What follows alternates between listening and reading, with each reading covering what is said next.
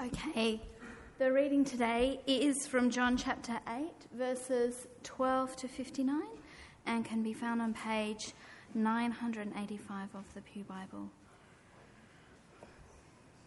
Then Jesus spoke to them again I am the light of the world. Anyone who follows me will never walk in the darkness, but will have the light of life. So the Pharisees said to him, You are testifying about yourself, your testimony is not valid. Even if I testify about myself, Jesus replied, my testimony is valid because I know where I came from and where I'm going. But you don't know where I came from or where I'm going. You judge by human standards. I judge no one. And if I do judge, my judgment is true because I am not alone, but I and the Father who sent me judge together. Even in your law it is written that the witness of two men is valid. I am the one who testifies about myself, and the Father who sent me testifies about me. Then they asked him, Where is your Father? You know neither me nor my Father, Jesus answered. If you knew me, you would also know my Father. He spoke these words by the treasury while teaching in the temple complex, but no one seized him because his hour had not yet come. Then he said to them again, I am going away you will look for me, and you will die in your sin. Where I'm going, you cannot come. So the Jews said again, He won't kill himself, will he? Since he says, Where I'm going, you cannot come. You are from below, he told them. I am from above. You are of this world. I am not of this world. Therefore, I told you that you will die in your sins. For if you do not believe that I am He, you will die in your sins. Who are you? They questioned. Precisely what I've been telling you from the very beginning, Jesus told them. I have many things to say and to judge about you, but the one who sent me is true, and what I've heard from him, these things I tell the world. They did not know he was speaking to them about the Father. So Jesus said to them, When you lift up the Son of Man, then you will know that I am he, and that I do nothing on my own. But just as the Father taught me, I say these things. The one who sent me is with me. He has not left me alone, because I always do what pleases him. As he was saying these things, many believed in him. So Jesus said to the Jews who had believed him, If you continue in my word, you really are my disciples. You will know the truth, and the truth will set you free. We are descendants of Abraham, they answered him and we have never been enslaved to anyone. How can you say you will become free? Jesus responded, I assure you, everyone who commits a sin is a slave of sin. A slave does not remain in the household forever, but a son does remain forever. Therefore, if the Son sets you free, you really will be free. I know you are descendants of Abraham, but you are trying to kill me because my word is not welcome among you. I speak what I have seen in the presence of the Father. Therefore, you do what you have heard from your father. Our father is Abraham, they replied. If you were Abraham's children, Jesus told them, you would do what Abraham did. But now you are trying to kill me, a man who has told you the truth that I heard from God. Abraham did not do this. You're doing what your father does. You weren't born of sexual immorality, they said. We have one Father, God. Sorry, we weren't born of sexual immorality, they said. We have one Father, God. Jesus said to them, If God were your Father, you would love me, because I came from God and I am here. For I didn't come on my own, but He sent me. Why don't you understand what I say? Because you cannot listen to my word. You are of your father, the devil, and you want to carry out your father's desires. He was a murderer from the beginning and has not stood in the truth because there is no truth in him. When he tells a lie, he speaks from his own nature because he is a liar and the father of liars. Yet because I tell the truth, you do not believe me. Who among you can convict me of sin? I tell the truth. Why don't you believe me? The one who is from God listens to God's words. This is why you don't listen, because you are not from God. The Jews responded to him. Aren't we right in saying that you're a Samaritan and have a demon? I do not have a demon, Jesus answered. On the contrary, I honor my Father, and you dishonor me. I do not seek my glory. The one who seeks it also judges. I assure you, if anyone keeps my word, he will never see death, ever. The Jews said, Now we know you have a demon. Abraham died, and so did the prophets. You say, If anyone keeps my word, he will never taste death, ever. Are you greater than our father Abraham, who died? Even the prophets died. Who do you pretend to be? If I glorify myself, Jesus answered, my glory is nothing. My Father, you say about him, He is our God. He is the one who glorifies me. You've never known him, but I know him. If I were to say I don't know him, I would be a liar like you. But I do know him, and I keep his word. Your father Abraham was overjoyed that he would see my day. He saw it and rejoiced. The Jews replied, You aren't 50 years old yet, and you've seen Abraham. Jesus said to them, I assure you, before Abraham was, I am. At that, they picked up stones to throw at him, but Jesus was hidden and went out of the temple complex. This is the word of the Lord.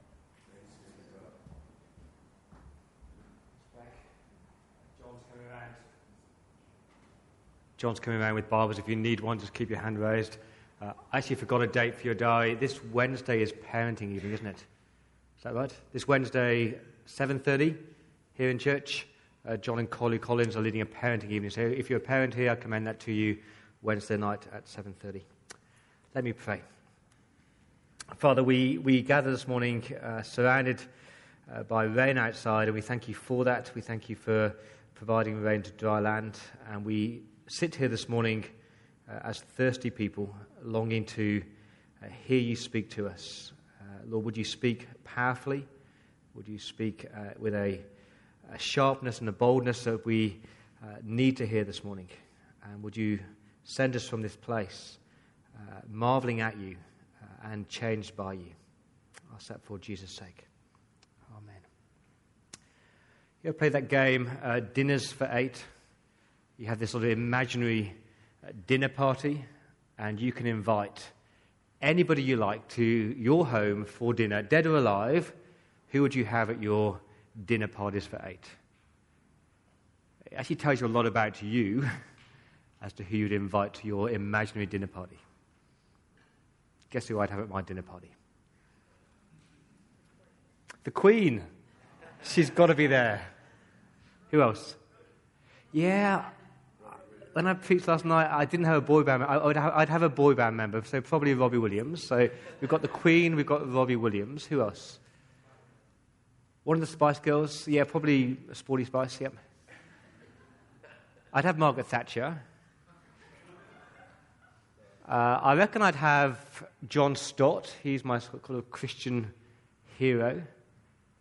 I reckon I'd have Gandhi. Love to meet him. I'd probably have Muhammad. Love to sort of just sit down with Muhammad and sort of say, hey, Who are you and what do you teach? And of course, who else would I have? I'd have Rachel, yeah. yeah, I'd have Rach. Um, I'd have Jesus. Wouldn't you want to just sit down with Jesus Christ at your, at your dining table? Do you know that in that game, Jesus Christ is the most popular answer?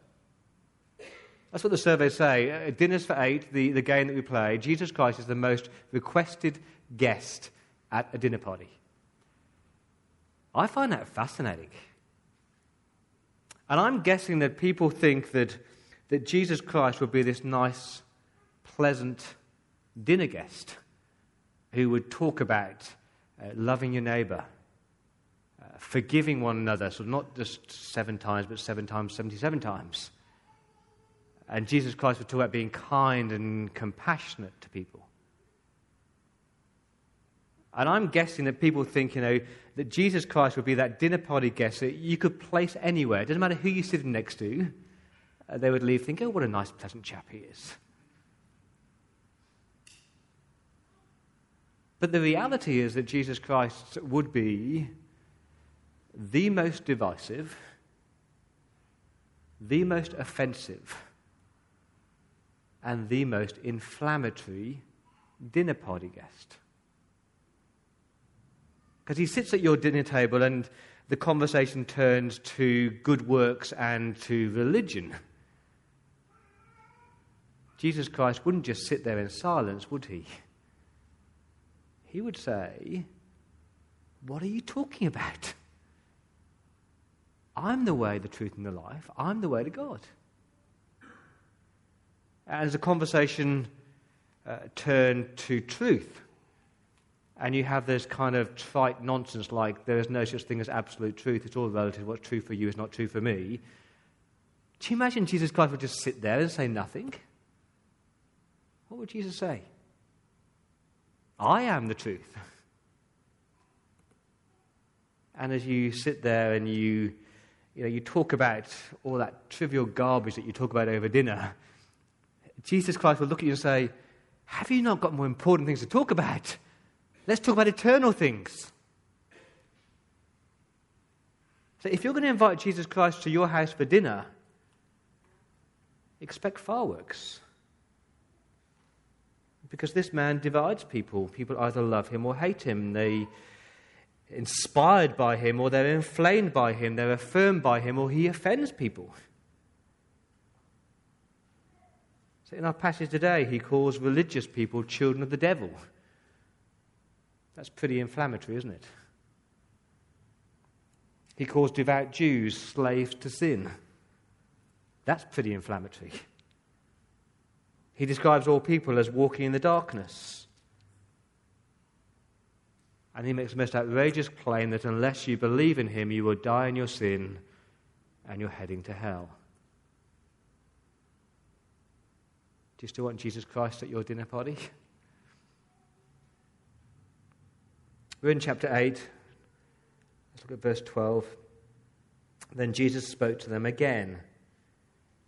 It follows on from chapter 7, and we've left out verses 1 to 11 because the, the earliest, most reliable manuscripts don't have that in them. And I'm sure that incident did happen. I'm sure Jesus met this woman. It just wasn't part of John's original gospel. So, verse 12 Jesus spoke to them again. Now, do you remember where Jesus is at? Where is Jesus speaking to them? Can you remember from last week? In the temple, what's the feast? The Feast of Tabernacles. What's the Feast of Tabernacles about? Uh, two, two themes of the Feast of Tabernacles. One is water. Do you remember how they carried the jars of water and they're, they're looking back to God's provision of water in the wilderness and, and they're looking forward to the Holy Spirit coming where they have streams of living water deep within you? That, that's one of the themes. What's the second theme of the Feast of Tabernacles? light. And so at this Feast of Tabernacles, they'd, they'd carry these, these four massive candles up to the temple. And the Jewish men would, would all dance. They did dance, you know. They danced with little candle, little torches all night long. And the picture from the temple is that you've got these massive candles radiating light. You've got the people carrying light. And from the temple, so the glow of light would be over the whole of Jerusalem. And what are they're looking back to? God's presence, the light in the wilderness. Remember the, the, the cloud and the pillar of fire? God leading them, God protecting them. And they're looking forward to the prophets. Remember they said, the prophet said? We read every single Christmas, Isaiah chapter 9. Every single Christmas, the people walking in darkness have seen a great light. And who's that light going to be? Wonderful counselor, Almighty Father, Prince of Peace. That, that's the context. And they're looking back to God's presence. They're looking forward to the one who's going to be the light, being God's presence and protection. And then Jesus speaks I am the light of the world. I am the presence of God. I am the one who illuminates your path. I am the one who leads you in darkness. It's me, a person. And anyone, doesn't matter who you are, where you've come from, whatever you've done, anyone who follows me, they never walk in darkness anymore because the light will be within them. It's a stunning statement. That is a Jesus who speaks in the temple but he inflames people. I've got three things this morning. Let's start with the entree. Uh, over the entree, as Jesus reveals his identity, what would, say, what would Jesus say about himself? How would he introduce himself? How would he describe himself at your dinner party? It's got to be the most important question. Who is this man? Verse 13 The Pharisees said to him, You're testifying about yourself. Your testimony is not valid. Who do you think you are, Jesus? And Jesus, said, I know exactly who I am. My testimony is valid. I, I know where I came from and I know where I am going.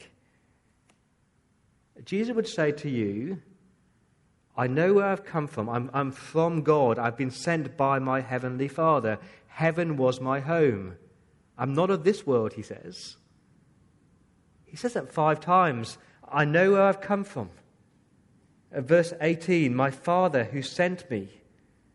Verse 23, you are from below, I am from above. You are of this world, I'm not of this world.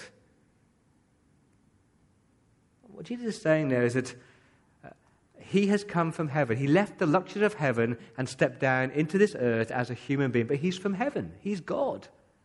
We sing it every single Christmas. He knows where he's from, he knows where he's going. Where is Jesus going? He's going back to heaven, isn't he? How is he going to get there? Well, look at verse 21. He said to the Jews again, I'm going away. not sort of going away on holidays. He's not going to lastminute.com to Galilee. He, where's he going? I'm going away, he says, and you will look for me. He's not saying they will look for Jesus because the Jews want him dead, but they're still looking for the Messiah. They're still waiting for this light to the Gentiles. Where he's where's he going? Verse 21 Where I'm going, you cannot come.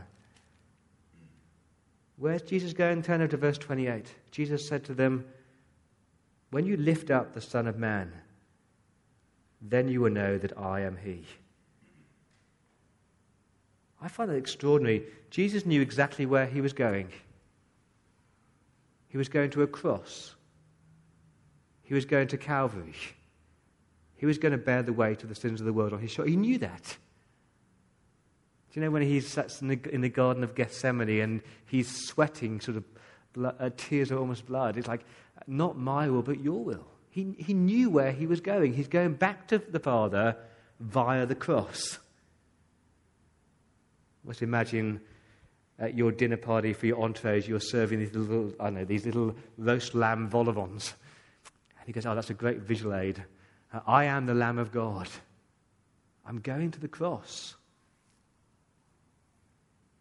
Who is this man? He, he knows where he's from. He's from heaven. He knows where he's going because he is God.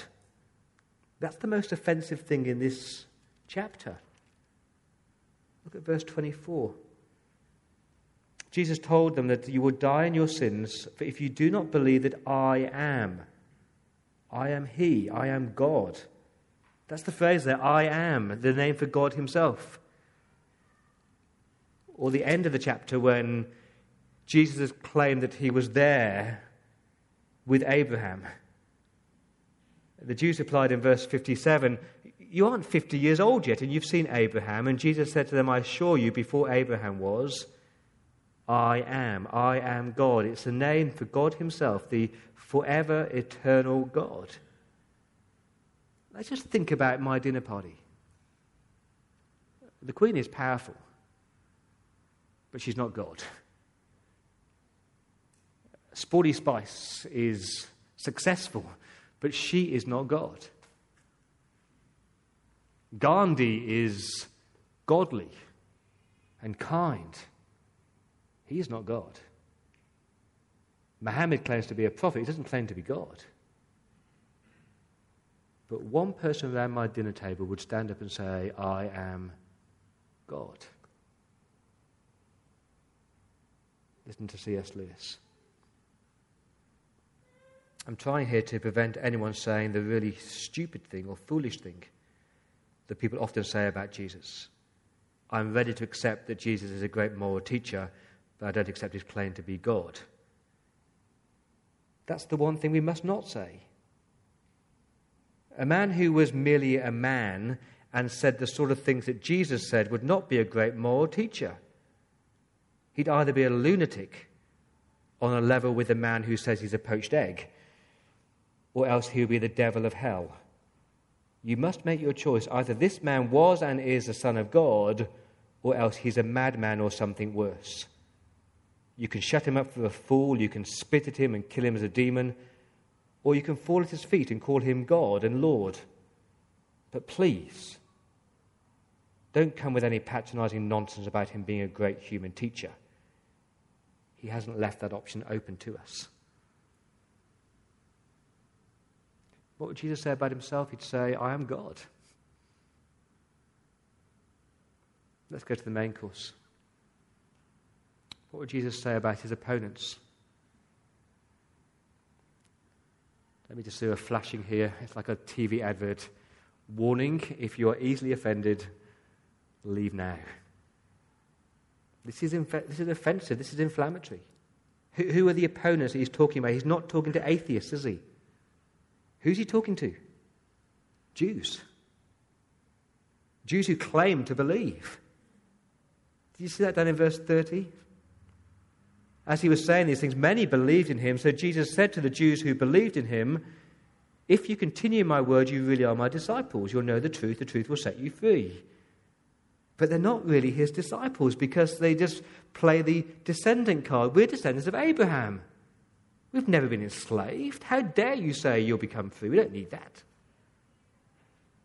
He's talking to religious people who like Jesus, but they don't really follow him. He's talking to religious people who know the scriptures, who do good works, who even pray, but they don't really believe Jesus is God. Now, what would Jesus say to his opponents? It is totally offensive. He would say, You don't really know God because you don't know me. Did you see that down in verse 18 and 19? Jesus said, I'm the one who testifies about myself, and the Father who sent me testifies about me. Quite profound. Me and the Father. That intricate relationship between Jesus and, and God the Father. But all they hear is this human, where is your father? Where is Joseph? And Jesus answers, You don't know me or my father. If you knew me, Jesus, you would also know my Father, but because you don't know me, you don't know God. Isn't that offensive? Unless you recognize that Jesus is the Son of God, unless you recognize the incarnation and the crucifixion, uh, no matter how religious you are, you cannot claim to know God. He says you don't know God and you're actually slaves, you're not sons. That's offensive. Jesus says down in verse 31 that you'll know the truth and the truth will set you free. But these Jewish people says, we're not enslaved. How can you say you'll become free? And Jesus responds in verse 34, I assure you everyone who commits sin is a slave of sin. So you're around your dinner party table and Jesus said, okay, you claim not to be enslaved? Okay, put your hand up. Put your hand around this dinner party table if you have never sinned. Put your hand up if you've never been selfish, you've never been greedy, you've never been evil, you've never been envious, you've never uh, told a lie. Put your hand up. And because no hands go up, he says, Well, you're all slaves of sin, aren't you? You're taken captive by sin. That's what sin does, it entangles, entangles you. And you need to be set free. And that comes not through a concept, but through a person whose name is Jesus. And so he says to your opponents, You don't know God, you're slaves to sin, uh, you hate God's word. Did you see that down in verse 37? I know you're descendants of Abraham, but you're trying to kill me because my word is not welcome among you. And they say, But our father's Abraham, verse 39. And Jesus said, If you were Abraham's children, you would do what Abraham did. What did Abraham do? Do you remember? Uh, when God said to Abraham, You're going to have a child and you're 99 years old, what did Abraham do? He took God at his word. Uh, and when God said to Abraham, Now kill that son Isaac, what did Abraham do? He obeyed God, took him at his word. And Jesus turns to these Jewish people and says, You claim to be the, the sons of Abraham, but you don't do what Abraham did because you just don't believe my word. You don't obey my word. It's a great litmus test. Do people believe the words of Jesus? That will show whether they are born again. And then Jesus gets more. But by this time in my dinner party, I reckon I'll be hiding in the kitchen somewhere. And Jesus then gets even more offensive and sort of questions their paternity.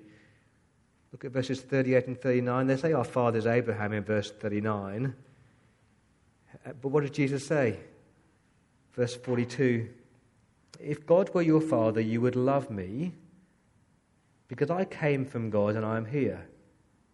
I didn't come on my own, but he sent me. Why don't you understand what I say? Because you cannot listen to my word. Here it is you are of your father, the devil, and you want to carry out your father's desires. He was a murderer and he was a liar. That's pretty offensive, isn't it? Pleasant, palatable Jesus? I don't think so. he looks at these Jewish people and says, You're not father of Abraham, you're father of the devil, a child of the devil. You murder, you lie. That's because your father is the devil himself. And because of that, you will die in your sin, verse 21. I'm going away, you'll look for me, and you will die in your sin verse 24, you will die in your sins. Jesus basically said, if you don't follow me, you will you'll face hell. Let me ask you at this point how are you feeling right now? If that is true, if Jesus is saying to all these religious Jewish people, you don't know God, you're slaves to sin, uh, your father is the devil, and you're going to hell. How are you feeling? I imagine that amongst the congregation this morning, there, there are people sitting there going, Oh, that is just a bit too hard to hear. I hope there are people out here this morning who are thinking, wow, if that is true, all those people who do not yet know Jesus, I've got to tell them. Do you ever pray? I, I love the way that, that Judy just is constantly talking about her faith to Jewish people. Do you ever pray for the hundred of that? There's, there's roughly 100,000 Jewish people in Sydney who are waiting for the Messiah. And Jesus has come already. Do you ever pray for them? Let's go to our dessert. We all like dessert best, don't we? This is when it gets sweet. What does Jesus say to you if you're a follower of Jesus Christ? What would he say to his followers? And I use that word deliberately, a, follower, not just a believer, because Jesus says there's such, there's such thing as a, as a spurious faith, a, a fickle faith, people who believe because they see the miracles, but they don't really believe. Verse 31, he says, If you continue in my word, you really are my disciples or my followers. Down to verse 47 the one who is from God listens to God's word. So if you're a follower here, you believe God's word, you keep Jesus' word, you obey Jesus' word, it dwells in your heart. If you're a follower of Jesus and he was at your dinner party, what would he say to you? Listen carefully. He'd say three glorious truths. He'd say, number one, you have the light of life. You'll never walk in darkness because you have the light of life. I live within you. You have the light of Jesus in your heart, in your mind, in your soul. It is that light which gives you direction in life, guidance through life, hope in life, peace in life. It's the light that will expose your sin, but also show you the right way. I have given you the light of the world. I live in you. He'd say you have the light. He'd say you have freedom. The truth has set you free. Remember, truth is not a concept, it's a person. If you've got Jesus, you have freedom.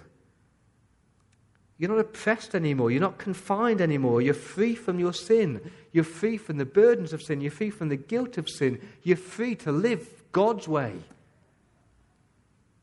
you ever thought about this? That, that a prisoner in Silverwater Jail who believes in Jesus has more freedom than the, the millionaire who is sailing on the harbour in their millionaire yacht who doesn't follow Jesus. Freedom isn't about things or possessions. Freedom is found in a person. And if you know Jesus, you've been set free.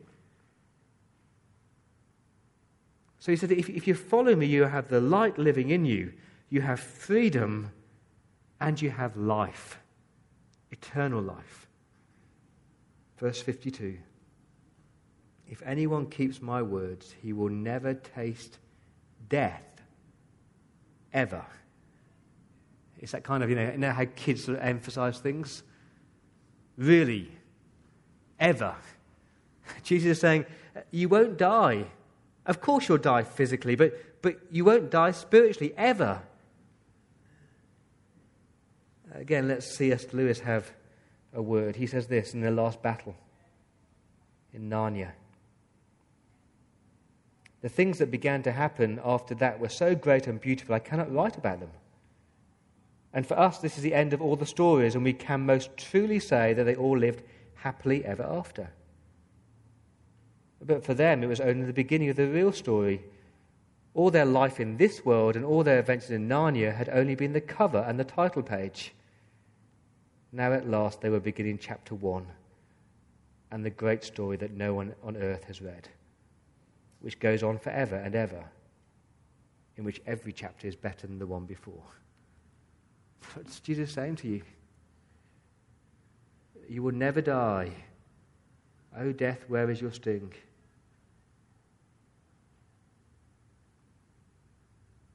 So, how are you feeling now? It's that tension, isn't it? You yourself are just amazed. I've got life. I've got freedom. I've got the light living in me. But you look around at your dinner guests, the people that you love. Don't you want them to have that? Light, freedom, and life? How do they get it? He's sitting there right at your dinner table. His name is Jesus. Do you know that you can have a dinner party this week? And you can invite Jesus to your dinner party, couldn't you? Just invite some friends around. And why not just open up Mark's Gospel and just read a bit about Jesus? Let Jesus speak. But please, please don't expect he'll be the nice, pleasant chap saying nice, pleasant things. He is offensive, he is inflammatory. And that's because he's God and he longs for people to have light and life and freedom.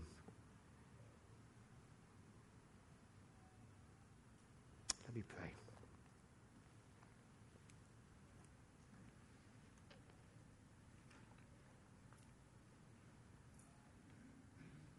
Lord Jesus, we thank you for the, the light that you shine into our dark lives and for the the way that you illuminate our path and you give us guidance and direction and hope and peace. We thank you, Father, for the freedom that you bring us freedom from sin, freedom from pain, freedom from guilt, freedom to serve you without fear.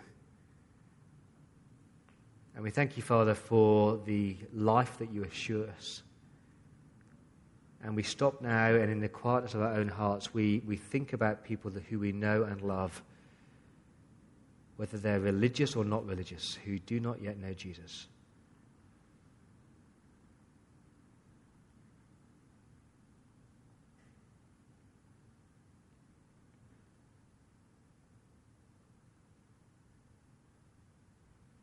Lord, please shine your light into their dark lives. For Jesus' sake.